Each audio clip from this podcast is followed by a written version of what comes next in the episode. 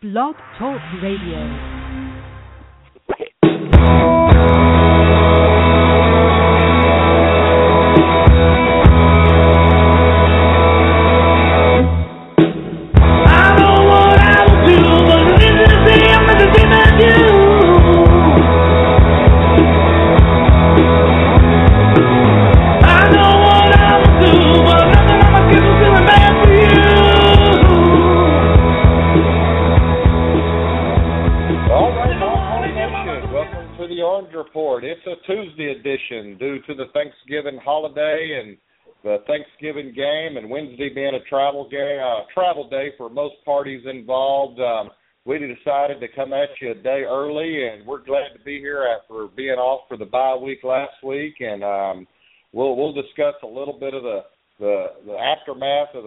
Virginia debacle, and we'll talk about Texas Tech tonight, and probably preview Baylor a little bit, and um, figure out where this disastrous of a season is going to end. Um, joining me, as always, from Fort Worth, it's Matt. How's it going tonight, sir? It's going well, sir. Getting all the turkey and ham and everything else packed up and ready to rock for tomorrow. Yeah, the, the the best thing about the the, the Thanksgiving game, um, obviously for a myriad of reasons, none other than us being horrible at football, is the tailgate. Um, if it wasn't for such a great tailgate, yeah, there would not be much incentive to to be in Austin on Thursday. That's for sure. So long live the tailgate in these dark days of um, of football. So hopefully um, we'll get to experience some um, winning waves someday. Um, I don't know when. We're going to talk about that tonight um, because I'm seeing a lot of similarities. The era that we're in now, um, you know, year six. Um, you know, uh, uh, I feel like we're back in the mid to late 80s and the 1990s before Mack Brown took over. There's a lot of similarities, and sadly, um, I, I'm I'm I'm in a bad place with Longhorn football. I just don't see many positive signs, and I'm going to point out some things, and I'm hoping that you or and our guests here in about three minutes, Wescott Ebert from Burnt Orange Nation, will see it different. Um, but you know, the question that I keep asking myself as we sit here November 24th with the season starting back in August, have we improved as a football team? When I when I look at the team with my own eyes, do I see improvement? And I just cannot say yes to that question at this point, man. I see no improvement. Um, so that's got me concerned. Now, do- I see improvement with individual players here and there playing a little bit? Yes, Peter Jinkens has played well. Malik Jefferson has shown flashes, but as a whole, this team is not better. Uh, and in some instances, I would challenge um, anybody to say that we're possibly worse. So that's one thing.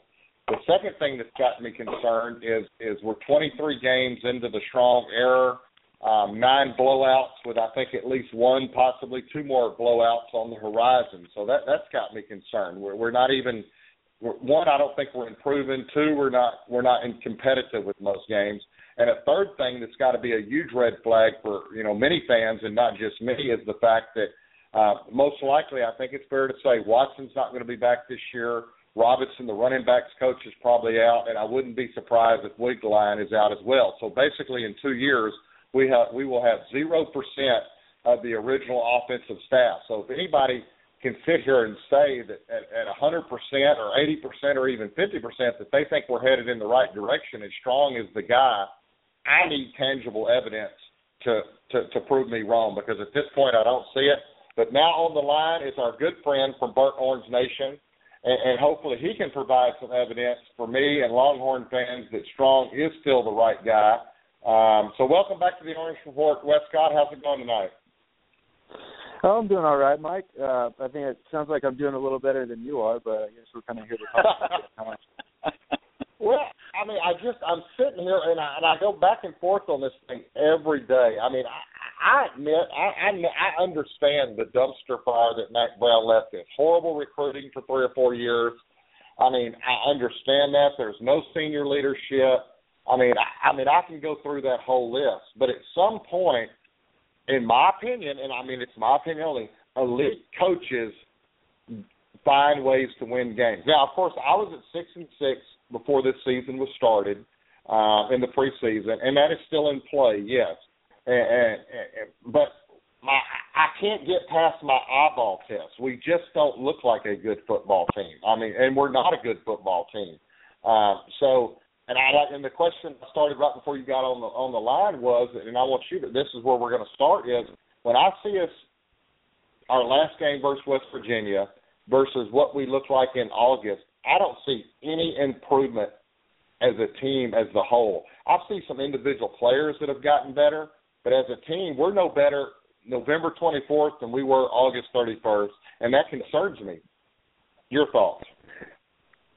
I would say, you know, Mike, um, I, I think this program is is still really at a state right now where um, there's not a lot of really linear progress that's going to go on. Um, I think when I think about you know the body of work and, and what Texas has accomplished this year, um, you know they they've taken steps um, towards potentially finding you know quarterback. I think um, you know as defenses have adjusted and, and some of the passing game issues that have started to make themselves apparent.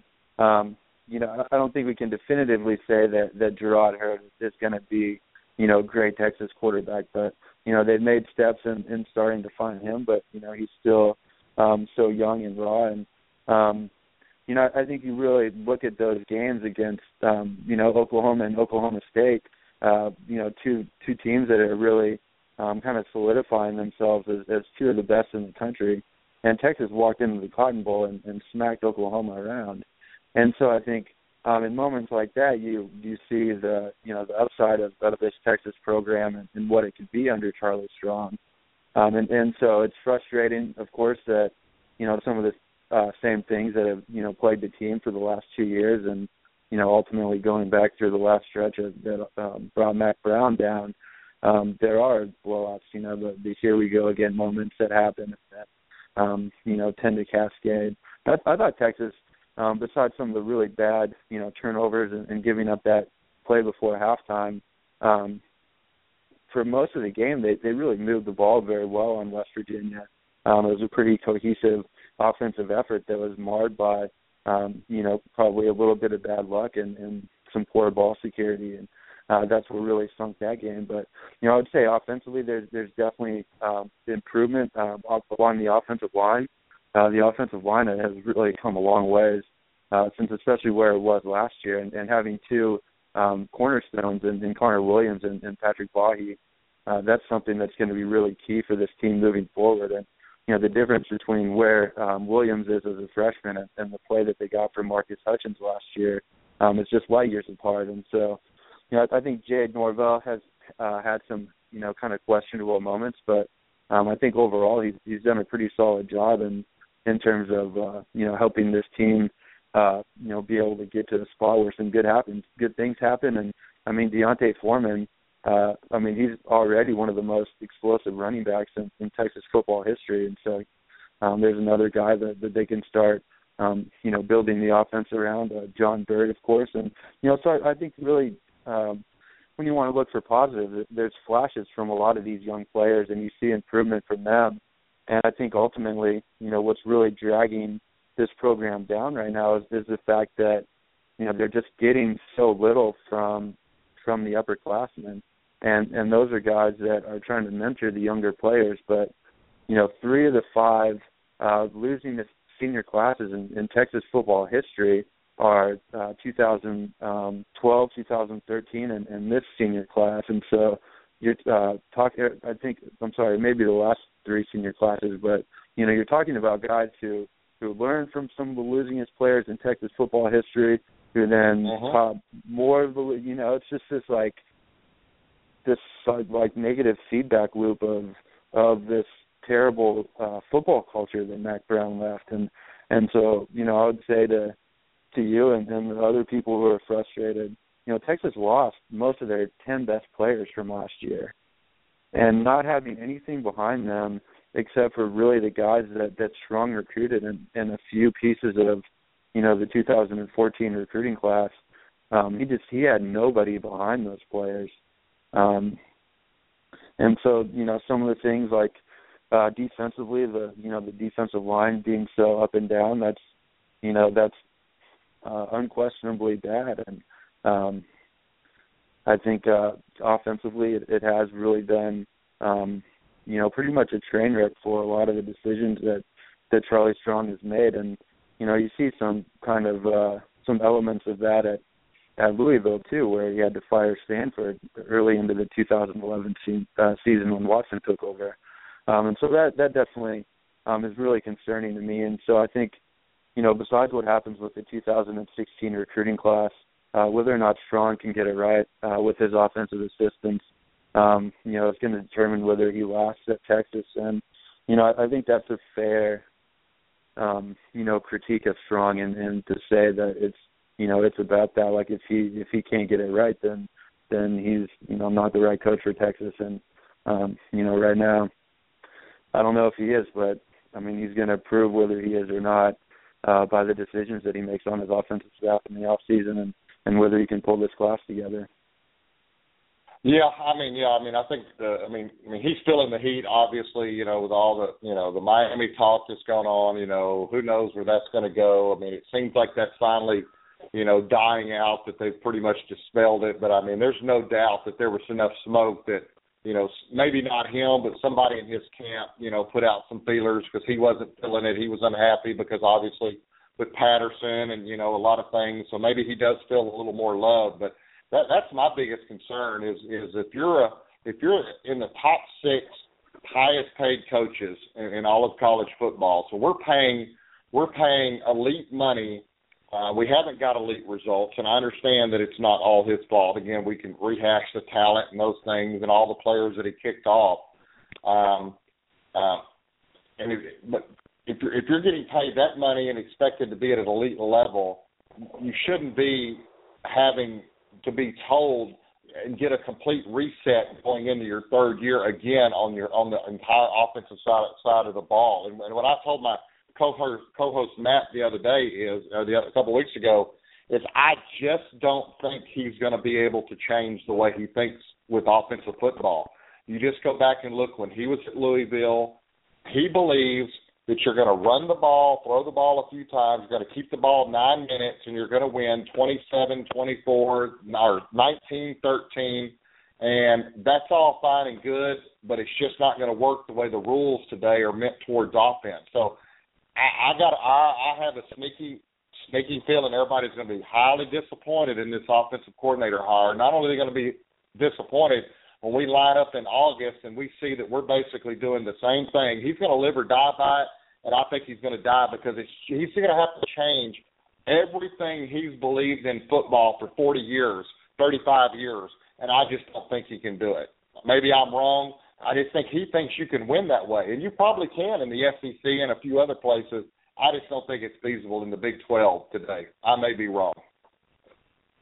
Yeah, no, I definitely, I definitely agree with you, uh, Mike, and that was something that I kind of uh, took note of, kind of early in, in fall camp. You know, there'd been the whole uh, off season spent talking about how they're, you know, they're going to run a spread offense. It's, it's going to look a lot different. They're going to feature the, you know, the playmakers in space and you know, on and on. And then, you know, Strong comes out and he's still saying the same things. You know, I want to run the ball, I want to control, you know, the clock, and and so I think that is a big question. And um, you know, I think it's it's interesting to look at some of the um, offense or excuse me, defensive head coaches around um, college football and the responses that they have to the offense that they like to run. You know, Nick Saban is, is very much of a pretty conservative, old school. You know, wants that pro style offense uh, Muschamp was definitely that way, and and sort of tried to change a little bit, but but didn't really you know know how to do that. And I think you know that's kind of a, where I'm a little bit concerned that you know that Charlie Strong is right now.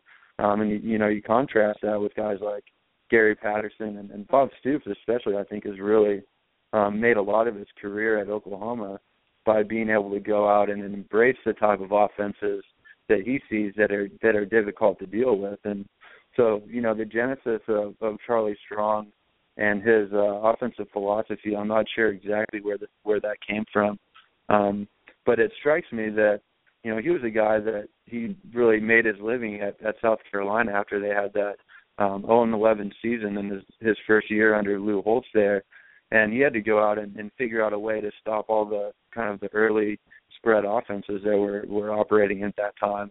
You know, he, he went and kind of uh, dug out the three three, uh, stack defense and, and started using that. Um, and so, really, what he's made his coaching career on is being able to adapt his defense um, to be able to deal with uh, some of these offenses that obviously have um, evolved a lot. But you know, in that process, he never really had like that same you know revelation that the guys like Bob Stoops had and, and Gary Patterson, who certainly you know made some very good offensive coordinator hires over the years and, and embraced the you know what I think you would describe as the type of offenses that, that really gives him trouble. Um, and so, you know, I don't know, like maybe, you know, is this something that that Strong will have a, a revelation about? Is this something that Mike Perrin, you know, can talk to him about? He seems like he has kind of a small, um, you know, inner circle. Or I think the only way that that Texas can really get this fixed is, you know, they have to either go out and find somebody who can, you know, run the Briles offense, or you know, I don't know if there's any good Urban Meyer guys out out there, um, you know, or or find somebody with air raid experience. I think that's that's the only way that this works. Like if if Strong doesn't, you know, really embrace this spread movement and you know hire a very good coordinator and get some good recruiters in, um, I don't know. Um, this is going to be you know a tough thing for for Texas late in this cycle to hold on. Um, I think you know fortunately a lot of their um, best uh, recruiters right now. You know, Brian Jean-Mary and, and Chris Vaughn are both on the defensive side of the ball and be back. But you know, I thought it was interesting that you know Jeff Traylor, for instance, and um, uh, Brian Jean-Mary, I believe, were were the ones who are going to see Jean Delance, and you know, making it kind of sound like Joe Wickline's just been you know completely taken off of that. And so I think really, you know, what Texas is you know going to be looking at here is is operating um, you know, kind of one-handed, and Charlie Strong isn't going to have a lot of time to make those hires, um, you know, without it really affecting recruiting. So, uh, you know, another complication for Texas as they head into this off season. Yeah, and it, it's not so much the, I guess, the style of offense we run. I mean, you look at Baylor; they're still running the ball a lot more than people think. I mean, I think they've actually run it more than they throw it. I'm not opposed to yeah, running Baylor's the ball a great running team. Yeah, I'm not opposed to being a physical running team. I guess what it boils down for me with his philosophy is even with Baylor running the ball, they can go score in 25 seconds or 10 seconds. It's, it's, I guess the word I'm looking for is big strike ability. Strong, it seems to me that he does not want the offense to score in a, in a 30, 30 second or a minute and a half drive. He would rather Yeah. pass it for eight yards, run it for six, and use eight or nine, and, and so and, and, and shorten the game. okay, and, and, so- you know, and he, if, so it's big strike with me. His ability that he's got a hamstrung whatever offense to not be wide open and go try to score every single play. He just does not want to do that. Um, I I don't know. I don't know about that. I you know I think he does have, um, you know, his preference where he where he wants to to be physical first on the ground. But you know I think a lot of what has has hindered the the big play ability for Texas is just poor quarterback play and poor offensive line Mhm. play. You see, um, you know Texas not really being able to pass protect a lot of times, and so I think you know that really not having a lot of great you know playmaking depth at, at wide receiver, and I think also you know of course not not having the concepts um, to be able to to attack defenses in the same systematic way, and, and so I think you know it's not really a willingness on the part of Charlie Strong, um, you know, to try to go produce big plays. I think you know you just have to get they have to, uh, Texas has to get better at the fundamental you know aspects of of putting you know people in a position to succeed and and having you know the, another problem that that Jerrod Heard has had that uh, Jay Norvell has talked about a fair amount the last few weeks is is just his anticipation and the ball coming out Mhm. on time. And so you know you just see him be a little bit slow you know processing things. And this was a problem that that Tyrone Swoopes has and um you know I, I think is really a tough thing for quarterbacks um to overcome because uh so much of, of playing the position is about you know things moving slowly and being able to anticipate uh when a guy is going to come o- come open and and the timing and rhythm of plays. And so I think when you don't have that timing and that rhythm you know that that impacts your ability to to stretch the field vertically. And and there have been times where um where Texas has been able to do that. Some of the the, the big plays from uh from John Burt I think have been you know really hardening and, and looking forward uh, to what this Texas offense could become uh, as some of these uh, young guys mature. Um, but I think also, you know, you see them at times take, you know, other shots like that, and, and it just doesn't work because there's a breakdown in, in pass protection, or you know, the ball doesn't come out on time for Gerardo. So I think what what Texas really needs to add is is the systematic concepts um, that work off of each other and allow for those big plays to happen. And um, you know, they need to hire a really good quarterbacks coach too. Yeah, Matt, go ahead and jump in. Well, one one question I've got or comment, I guess, just adding on to what you guys are saying is, does it really matter what offense you're running when your offensive line is a complete dumpster fire, which it was last year?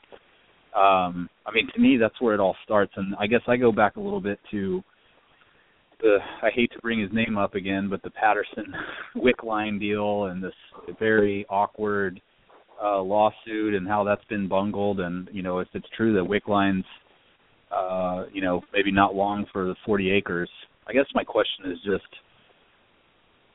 if if Wickline's the guy that you're going to base your foundation on, that you're going to start with a strong offensive line, and I think that's where Charlie was thinking uh, is to establish that running game and you know play powerful football. Well, there's no way that was going to happen in year one because they just didn't have the offense up or the offensive line up front to do anything like that. Um, and I think if you take uh, you you look uh, at other schools, you know all these guys look like geniuses uh, when their offensive lines are blocking and dominating the, the, the line of scrimmage. So I go back to, you know, looking at the whole strong era. I guess is okay. Well, you know, we we're starting to see a little bit of progress on the offensive line. I think everybody thinks you know Williams has done a good job. Vahe's been a solid contributor.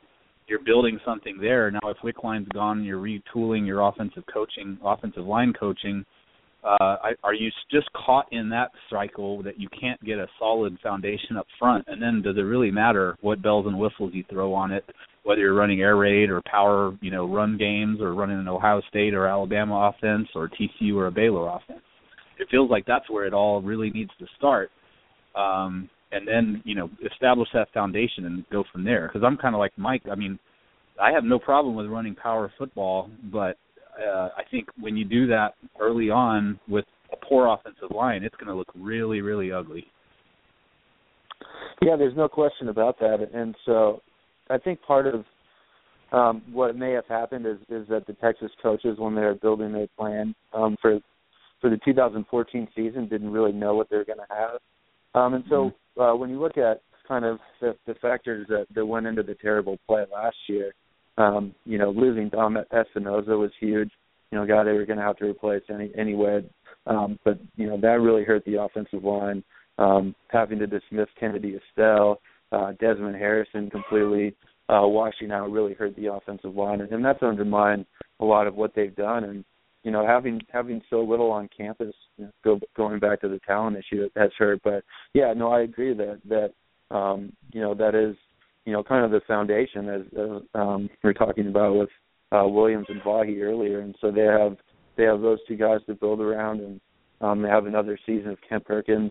Um, Elijah Rodriguez looks like he he may uh, be able to be a capable guy, and you know I like uh, Garrett Thomas and what he can bring to the table. You know Texas does have um, a foundation there with the offensive line where it will make it easier for the next offensive coordinator that comes in uh, to be able to to develop a, a system that works. And um, you know, I, I think it's interesting. One of the things that's happened as the air raid has has matured is that there's guys like um, Holgorsen who are, you know, running stuff that you know in the use of of H backs looks a little bit like um, some of what Urban Meyer did. And so I think there there are air raid guys out there that, I mean, you know, if you spread the field and and you have an H back and you know you're running slice zone or inside slice zone, I mean that can be you know pretty powerful play. You know, Texas has been very good at running you know uh, counter and um, power this year too. So you know I think there there's a basis of of some things that um, are going to come together uh, for Texas next year that that I think um, you know provide some hope for the offense uh, regardless of, of uh, you know what system gets in there. And you know, a, a lot of Charlie Strong's future, I think, is going to depend on you know the type of growth that he gets from Jerrod Heard because you know I just don't think any of the other guys are ready. Um, you know I like Shane Buechele. I think he's you know a good player and you know certainly there are quarterbacks at you know other schools with good systems and good quarterback coaching have have been able to plug guys in. And look at you know Baker Mayfield nobody even wanted him. Like called up Texas and Mack Brown was like uh you know no thanks. I don't really think you're the right fit here. And um so I think you know Jerrod Jerrod Heard too is a is a very important element for Texas moving forward. And I'm not sure that he's ever um you know, going to be a great quarterback at progress, uh, progressing through his reads. But um, you know, if he can show incremental development and they can uh, find other ways to protect him a little bit better, um, you know, then, then Texas might finally have a little bit of an answer there. Well, before we let you go, what, what do we need to do Thursday night to to get the win um, against Tech?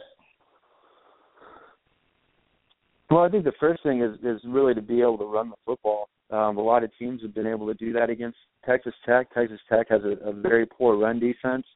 Um, you know, but Texas is missing three pretty key elements. Um, Jonathan Gray probably a little more valuable right now in pass protection than in actual running, but you know, Vahe and, and, and not having uh, D'Onta Foreman likely is, is going to be tough for Texas. Uh, so you know, Chris Warren and you know either Rodriguez or, or Nicholson or whoever ends up starting is, is going to have to step up, and then I think the other thing is is being able to really tackle well in space. Uh, with you know some offenses, a lot of the the big play wide receivers in the Big 12, uh, you really worry about them getting over the top of your defense. Uh, but with Texas Tech, it, it's more of the shorter passes the guys like Devin Lauderdale and, and Jakeem Grant can catch. And with the open field tackling ability of, of the Texas safeties, you know, Dylan Haines and, and Jason Hall being so questionable, uh, you know, I think that's going to be tough for Texas. But you know they're probably going to be in their three three for the most of the most of the game. So you know that Texas Tech running game is pretty dangerous uh, dangerous with DeAndre Washington, and so I think you know if they're gashing them in the run, this isn't you know a Mike Leach Texas Tech team that's just going to go away from it and and really lay you off the hook most likely. Uh, so some some definite challenges um, for the Texas defense and, and the Texas offense I think is going to have to play at a high level. And you know, obviously the margin for error um, is not particularly high. So you know, all the usual things about turnovers and avoiding penalties uh, certainly apply very much to you know a team that that doesn't really have the mental ability or the firepower to be able to overcome some of those type of mistakes. Well, go ahead and give us your um, wonderful score prediction, if you don't mind. Oh man, I can't even predict what's going to happen week to week with this Texas team. I have no idea. Yeah, I'm, I'm right there. I, I know. I'm right there with you. I, I've I've I've gotten a few right this um this year picking us to win. I've gotten a lot right picking us to lose, and been kind of all over the place. But I've I've pretty much determined that I'm not picking us to. And, and I and I hate to be this way. I'm just not. I'm at a point now that strong is going to I, I'm gonna. I would rather just eat crow. He's just gonna have to prove me wrong at this point. I mean, I hate to say I'm off the wagon. I mean, but I, I'm about. I've got one arm hanging on the wagon, and it's kind of dragging me at this point. So I, I'm not to pick us to win a game again until I just want to get proven wrong. I've got to see it on a consistent basis, and I hate to say that, but it's just where I'm at because the the game that lost me was 24 nothing to Iowa State. I mean, that just can't happen ever. I mean, Mack Brown made a lot of mistakes, got blown out a lot. But one thing he did is he always beat teams we were supposed to beat, and and we're not even doing that anymore. So, but but then but then I go back and say there's not many teams we were supposed to beat right now. So it's kind of a double-edged sword. So I don't know. So you're saying I didn't talk you down off the ledge? Well, no. I mean, you make good points. I'm just. It's just. I think I just. Um, it's just an eyeball test and, and a gut feel for me. And and, and I, I mean I don't I don't want to keep you on too long, but what I mean obviously all this smoke there there's there's some there's some middle ground. The truth is somewhere in the middle. Uh, I think he is somewhat unhappy. Um, and I think he knows it's not working, and that's probably frustration as well. It's probably worse off than he thought it was. Obviously, with Patterson, he didn't. He probably got frustrated that he felt like he didn't get the support he needed. But even with all that support he didn't get, that still doesn't help any anything that he didn't get didn't help us be a better football game. So I don't know if he's a hundred percent in it. It just you know sometimes things are just not a good fit. Nick Saban went to the Miami Dolphins and it was a complete failure. That doesn't mean that Nick Saban's not a great coach. Strong may go somewhere next year or the year after and win a national championship. I'm not saying he's not a great coach. I think he know he didn't forget how to coach football, but sometimes in life things are just not a good fit. I mean, I, I have a friend that that that that that, that you know greatest guy in the world. He's been on three wives. So I mean, sometimes people just it ain't, sometimes things just ain't good fits. I mean, you know, I, I just I just don't know if it's a good fit for a myriad of reasons. Uh, and, and so I guess we're going to find out because if we're having this conversation probably November 2016, it probably is over. Yeah, TBD, to Yeah. be determined. Yeah, and We I mean, and I, like, I it mean, will. Uh, and, and my fan and my fandom and my fandom wants him to succeed. I mean, I don't want to go through a whole new coaching search and then another couple years of this. And I mean, it's bad for us. It's bad for the program. It's bad for the university. Nothing good comes from a complete turnover of another coaching um, change in, in next year. Uh, and God forbid this year if something crazy was to happen. I, I'm not rooting for that. I don't want that. I want Strong to succeed. I just don't think he will at this point. That's just my opinion. But Wes, thanks for um, um, coming on. Now, I did look at your article you had out on the 20th about the all the issues. Um, so tell our re- uh, listeners where they can find that. That was a very good article breaking down all of the um, the issues that, that Strong was left. So go ahead and tell our listeners. Yeah, BurntOrangeNation.com. Uh, you can follow me on Twitter, SBN underscore Wescott, W E S C O T T. Um, yeah, thanks for having me on, guys. Uh, it was a it was a good conversation, and uh, hope to do this again soon. Yeah, we will, and um, I'll be in all. I'm me and my co-host Matt are leaving for Austin tomorrow. We'll be there at our usual tailgate spot, and we'll be uh, we'll be one of the 55,000 in DKR Thursday. So hopefully we'll get a win. So, so you're optimistic about the crowd turnout, huh? yeah, well, yeah, well, if it's ra- if it's raining, all bets are off for sure, man. Appreciate you. I'm sorry. All right, y'all be good. Thanks, Dan. All right. All right, Wescott Eberts with Burnt Orange Nation. Always like to have him on. He did write a good article. that was out on the 20th.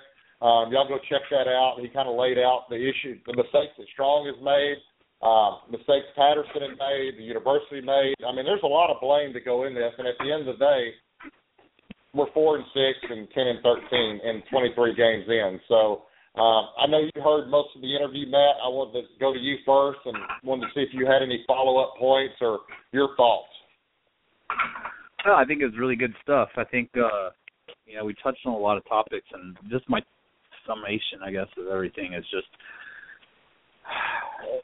you know, it takes well, I'm looking at my house right now, okay, and things have been really busy and this place is a total mess. And I know that it's going to take a long time to clean this up when I get back from Austin.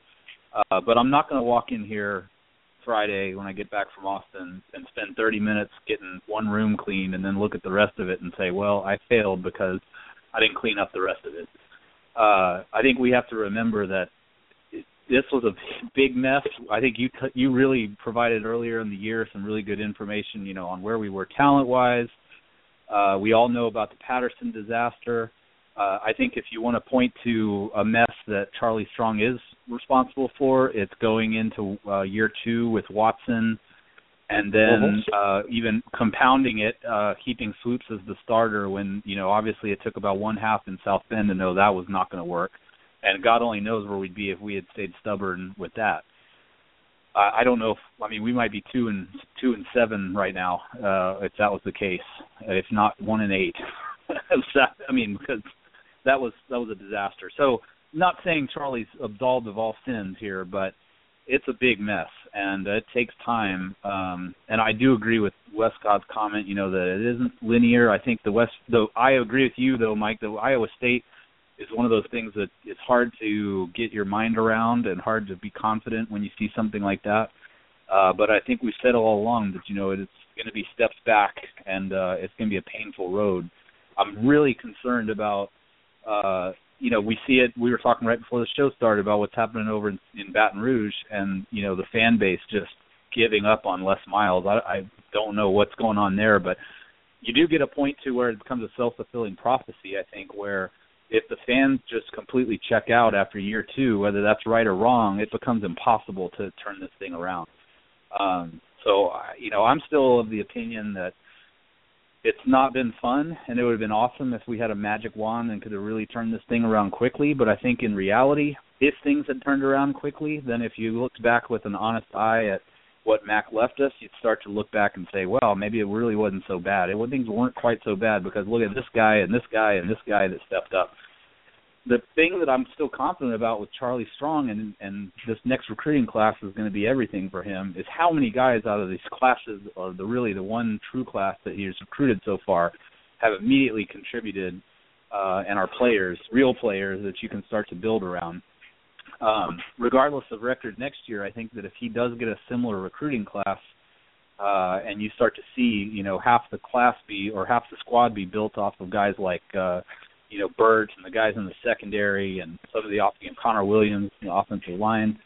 I think you're building something. Where it's really going to get interesting is if we're seven and five next year, and we've but we've got a class of youngsters that came in just like this one, uh, because I think then you're going to have a fan base that is at war with each other about whether Strong stays for a fourth year or whether he needs to go. Um, and my prediction would be if we get in that situation and if Charlie Strong were to go, uh, the next guy's going to come in and kick ass right away because he's going to have this foundation. All the mess is going to have been cleaned up. Uh, it's going to be there for the for the blossoming, uh, and of course, because we're fans and we only think about today, we'll think that the new coach is a genius uh, and he uh, he was the one that was able to figure it out. Um, you know, a little bit like I hate to draw any kind of comparison to between Strong and Mackovic based on how Mackovic ended, but you know, we talked about this when Mack made his ridiculous comments earlier in the year. John Mackovic left Mack Brown a pretty damn good football team in 1998. And uh-huh. I mean, it doesn't necessarily mean Mack was a genius. Now he did a lot of great work to turn around uh, you know, a program that was just mentally screwed in the head after after 66 to 3 and everything else. But the talent was there. Uh that's, you know, fixing the head cases and fixing the confidence is easy when you got a bunch of talent. When you have a Heisman trophy winner coming in. Uh when you've got what we've got I think in our roster or what we had last year, uh it's a whole different ball game and, you know, all the coaching in the world uh just isn't going to make up that talent. So what I'm really looking forward just to wrap that up this recruiting class is everything. this is it. I mean, these guys, he needs to recruit guys that understand that an entire program's in the balance, and if they're scared of that, if they're not ready to take that pressure, then good luck at another school because we need guys that are going to step in like this class and go right to work. Yeah, and uh, to comment on a couple of your takes, um, yeah, I don't think we're going to have to wait till next year to see the the the fan base um, splintered. I, I think it's pretty splintered right now. I, I think it's right down the middle.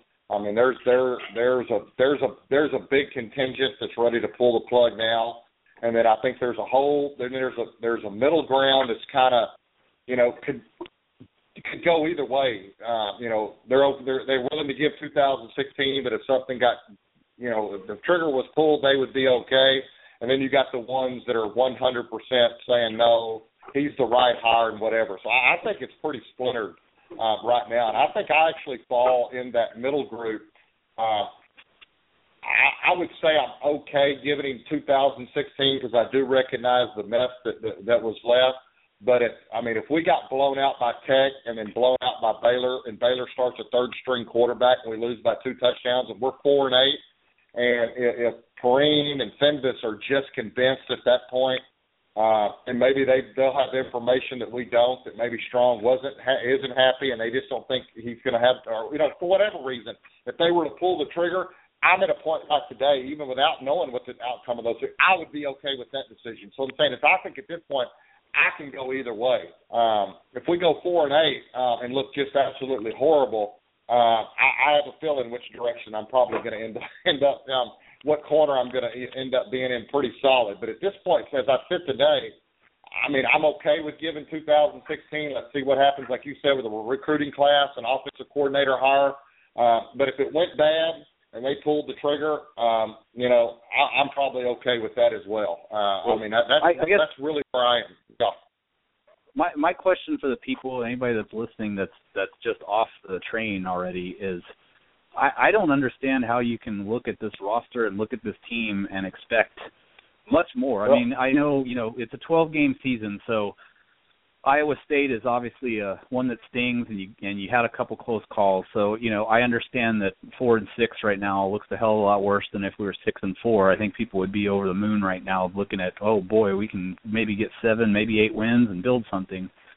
But you know, you've got an offensive line that basically started from scratch.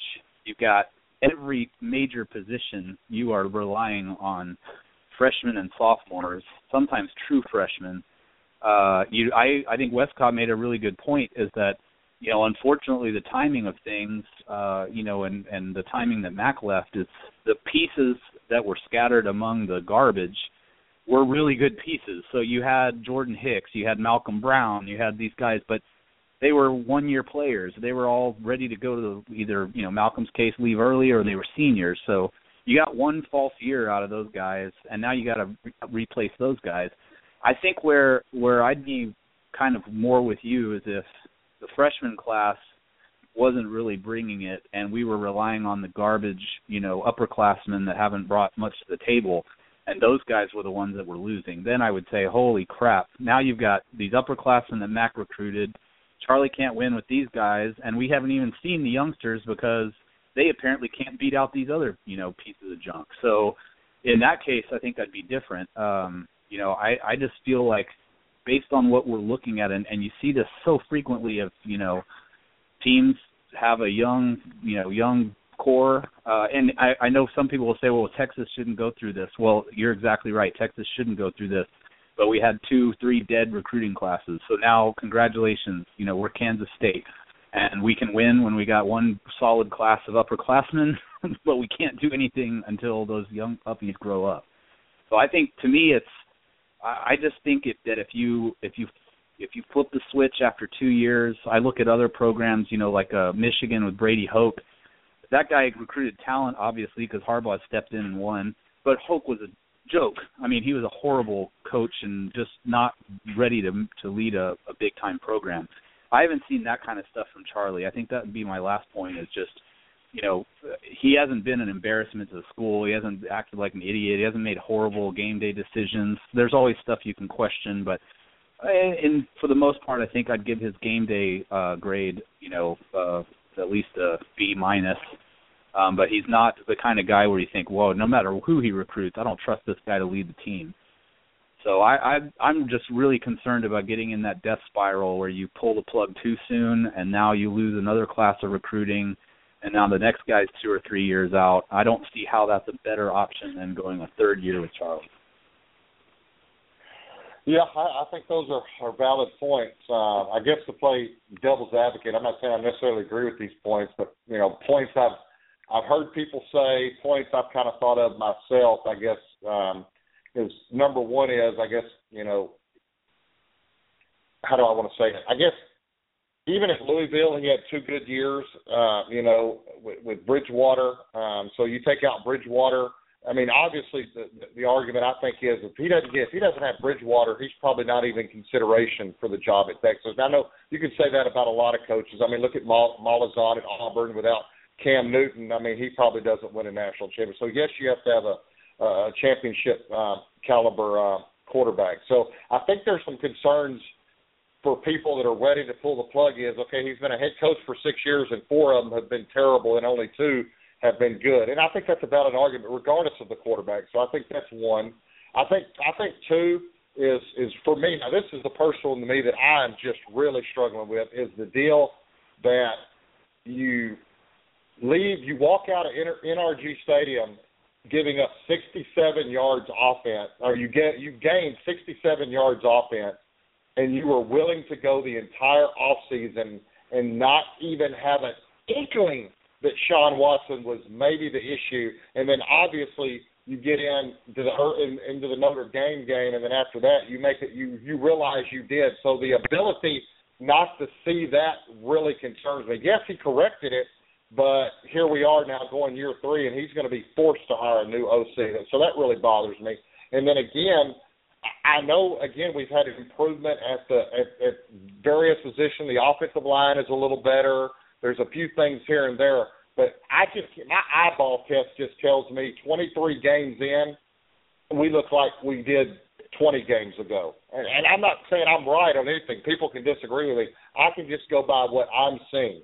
Uh, and again, I have I, I have to I've had to recalibrate myself, and I shouldn't be the hyperbole and use one game. But man, that Iowa State, part of my soul died on that thing. You just cannot lose to Iowa State twenty four nothing. I don't care. I mean, you just can. I mean, and then and so the final thing, and then we'll we'll move on. So I don't want to beat it to death. Is the fact that for for us to believe where we are as a program, then we we must have the. You have to think that our last four recruiting classes, out of every Division One team, we missed on every player we recruited. Every single player, eighty something kids. That's what you have to believe for to believe. I mean, to where we are, you have to think that you know that we have the worst talent. I mean, than than than Ball State or something. I mean, and maybe we do. Maybe I'm just maybe it's way worse than anybody could imagine.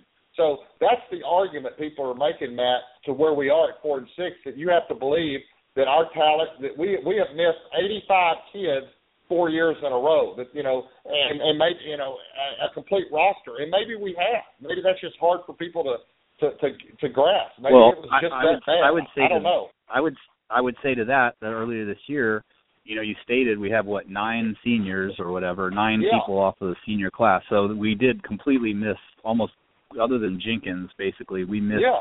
an entire class. I think, you know, the thing about college football is, you know, if you got 40 good players and you have 40 pieces of junk, those 40 good players aren't going to be as good because you you've got No. to have a program, you know, and you see that's why every year when you look at the I mean, it's my pet peeve every season is you'll see some team that has studs all over the place at wide receiver, running back, quarterback, and everybody shows all these highlights of them running to the end zone, and they say how great all these guys are going to be because they're all going to be a year older, and then nobody pays attention to the fact that they've got five freshmen starting on their offensive line.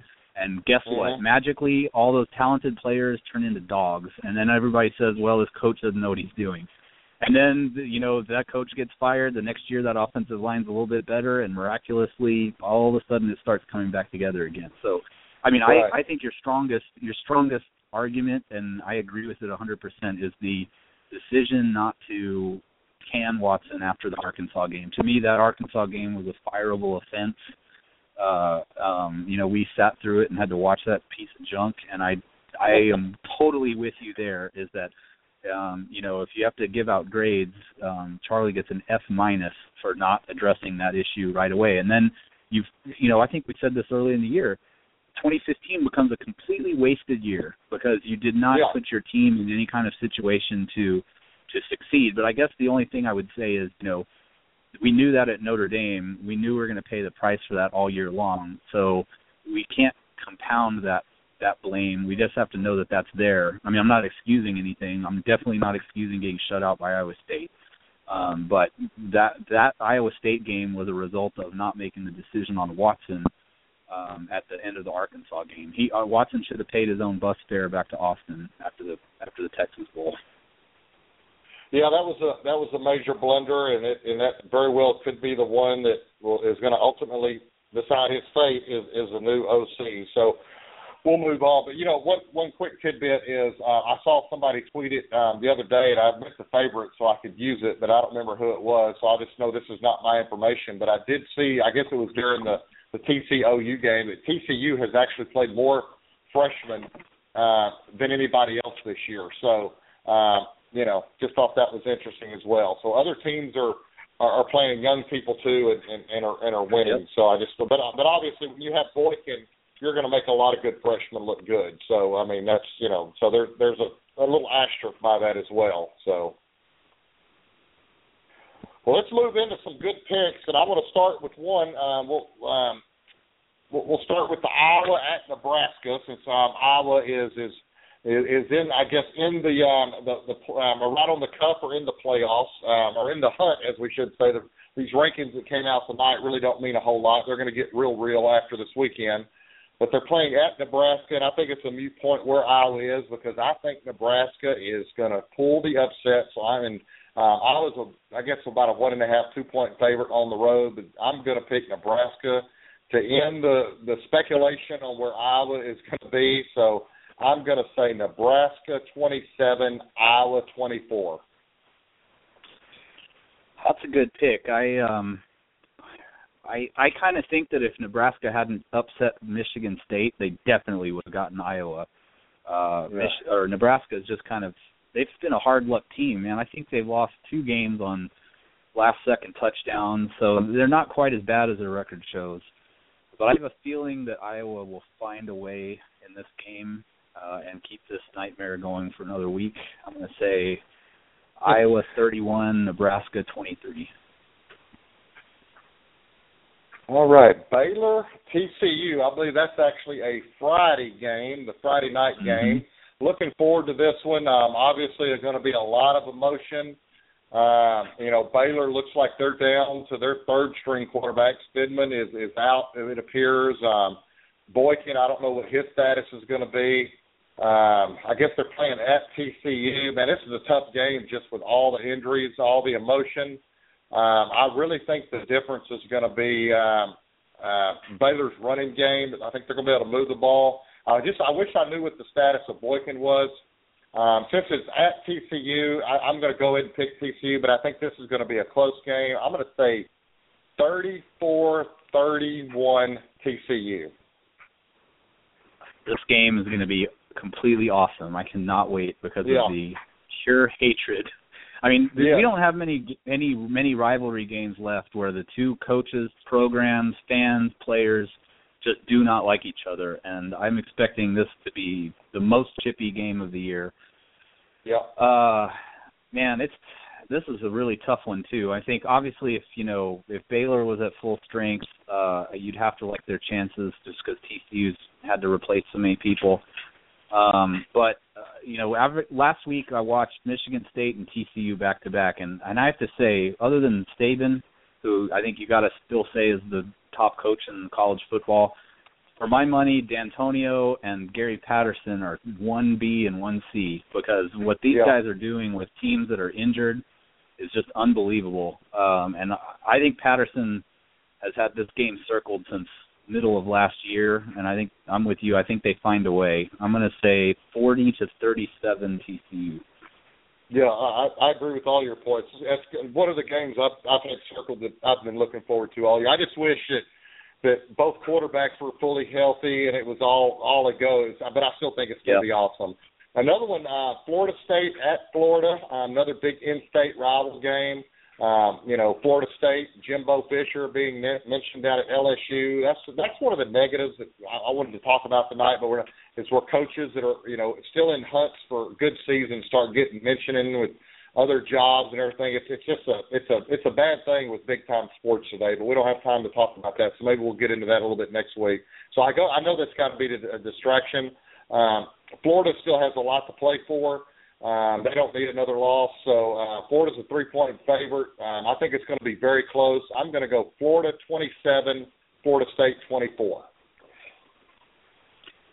Well, I for some reason watched Florida versus Florida Atlantic last week, and I'm sure Florida was looking ahead, but they looked terrible. Horrible.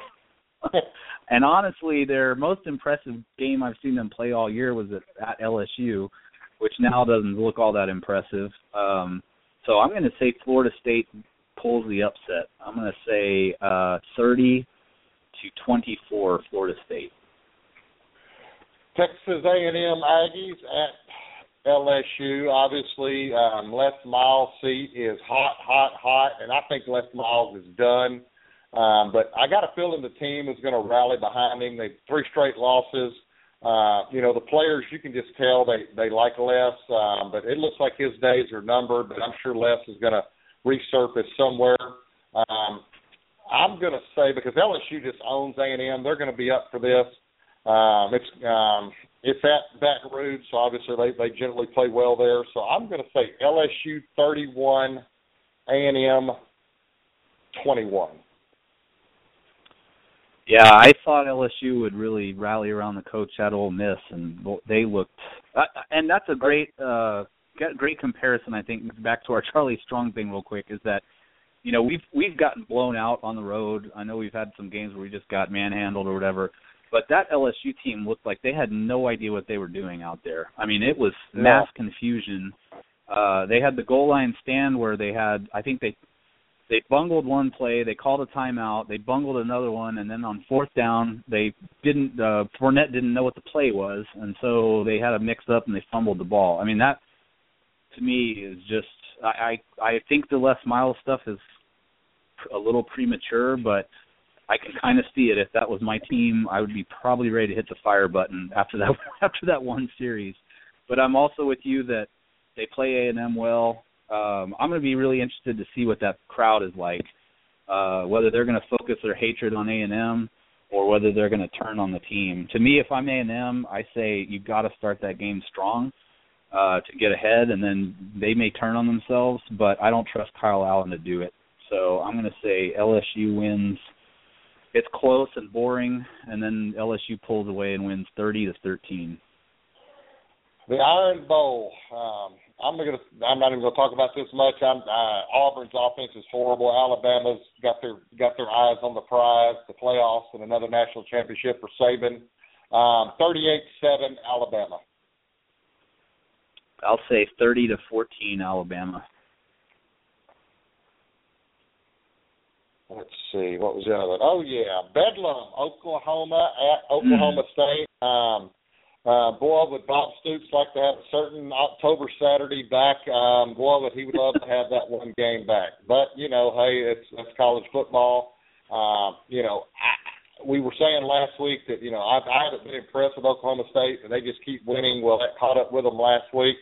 Um, I like Oklahoma in this game. I mean, this is not even a rivalry. I don't know the exact numbers, but I think Oklahoma's won about 80 of them and lost about eight over lifetime.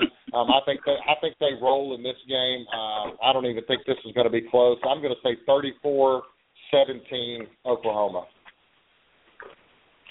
Yeah, I'm a little concerned that although I gave credit to Patterson earlier, I'm also a little concerned that OU let that TCU team with the backup quarterback hang around all the way to the end. But I haven't been impressed with Oklahoma State all year.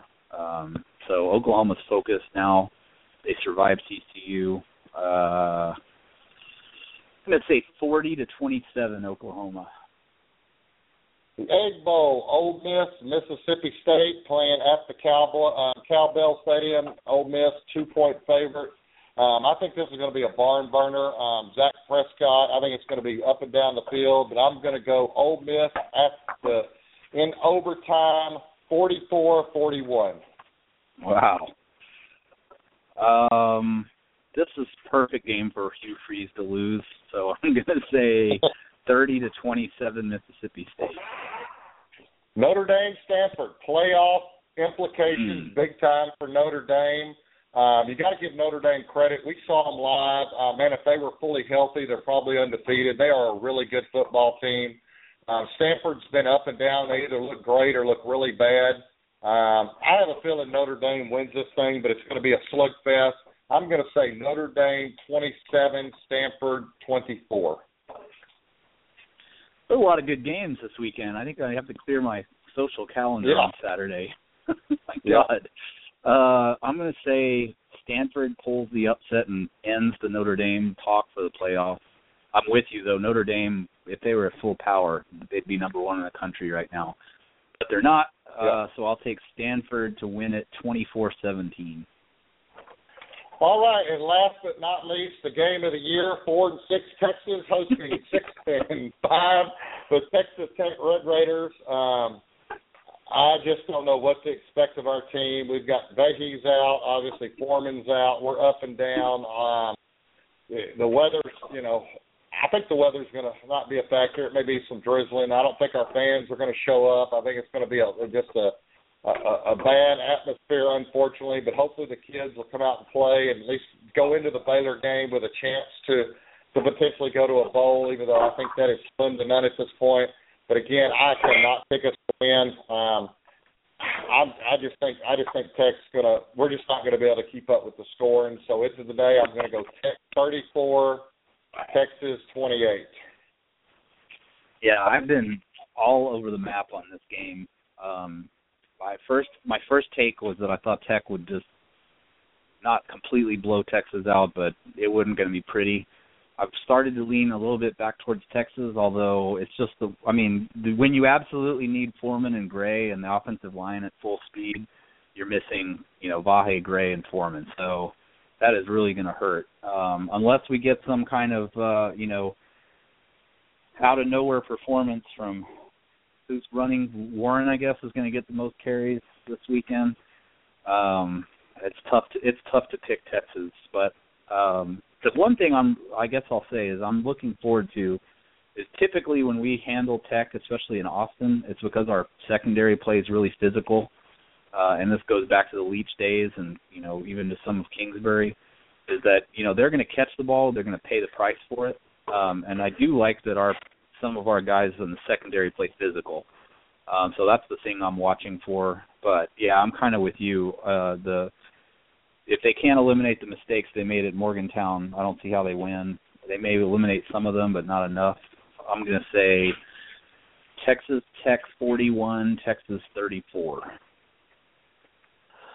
And then I guess the final four um, came out earlier tonight. I'll start with mine. Mine's a little different than than, than what is announced. I'm no particular order. I'll go order. It doesn't matter. I've got Clemson at number one because they're undefeated. Alabama at number two. And what's interesting about Alabama, uh, they have only um, beat one ranked opponent this year, and that was um, Mississippi State. Mississippi State really hadn't played nobody, but. But but Alabama passes the eyeball test. I mean, they're just they're beating the crud out of everybody they play. So that's my one and two. Uh, number three, I've got Michigan State, and number four, um, I've got um, Oklahoma. So Clemson, Alabama, Michigan State, Oklahoma at four. Notre Dame is first team out right now. So that's my top four. Mm. I I'm gonna say Clemson one, Michigan State two. I guess yeah, you got it for right now. You got to go Alabama three and Oklahoma four. Um, although Oklahoma, to me, even though you know I think they'll beat Oklahoma State, to me they're a really shaky four, uh, mm-hmm. and they better they're still going to need some help. But one thing I was thinking about earlier this evening is how interesting is that? You know that last year I think last year was the Clemson Oklahoma bowl game where you know Clemson just destroyed Oklahoma, and who would have thought a year ago that was going to be a possibly a semifinal matchup this following year. You could have made a lot of money by uh, making that wager, I think. But I think there's still a lot of room to go, and in, as history shows, this last week and two weeks causes chaos. So it could get really interesting if, say, North Carolina beats Clemson, um, and if Stanford beats Notre Dame. Uh, you got all kinds of things up in the air at that point. And if Oklahoma State beats Oklahoma, it's going to get. I mean, yeah, yeah I mean, this, I mean, it's going to get crazy. Well, before we go, we're about out of time. I do want to talk about this just real quick. Is um, and I'll ask the question, get your opinion. Is it time for us as Texas to to kill the Thanksgiving time game? Is it time to is it time to move on from that? Uh, I say absolutely. I just don't understand what we're doing anymore. I know that they put the uh, Big 12 schedule out, and it looks like they've got us playing TCU on Thursday next year. I don't know how many years this contract with FS1 includes a Thursday game, but um, I am willing to bet that I know we're bad, and that's part of it. But even if we were good, you could wake people up on Friday morning and ask the country uh, whether Texas played last night, and with an NFL game going up head to head, uh, I'll bet you one tenth of one percent of the football fans would even know we were playing. Um, and that's just what's the point? I mean, normally you you put these games on for visibility. Well, you've lost all chance of visibility now that the NFL has taken that window.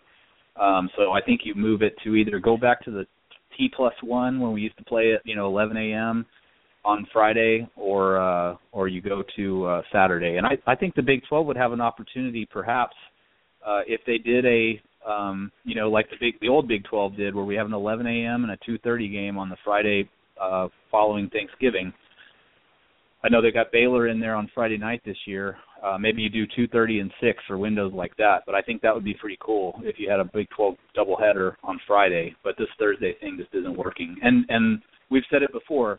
The Tech fans and the TCU fans, they're not used to ever playing on Thanksgiving, so it's really hard to get their fans to travel to Austin.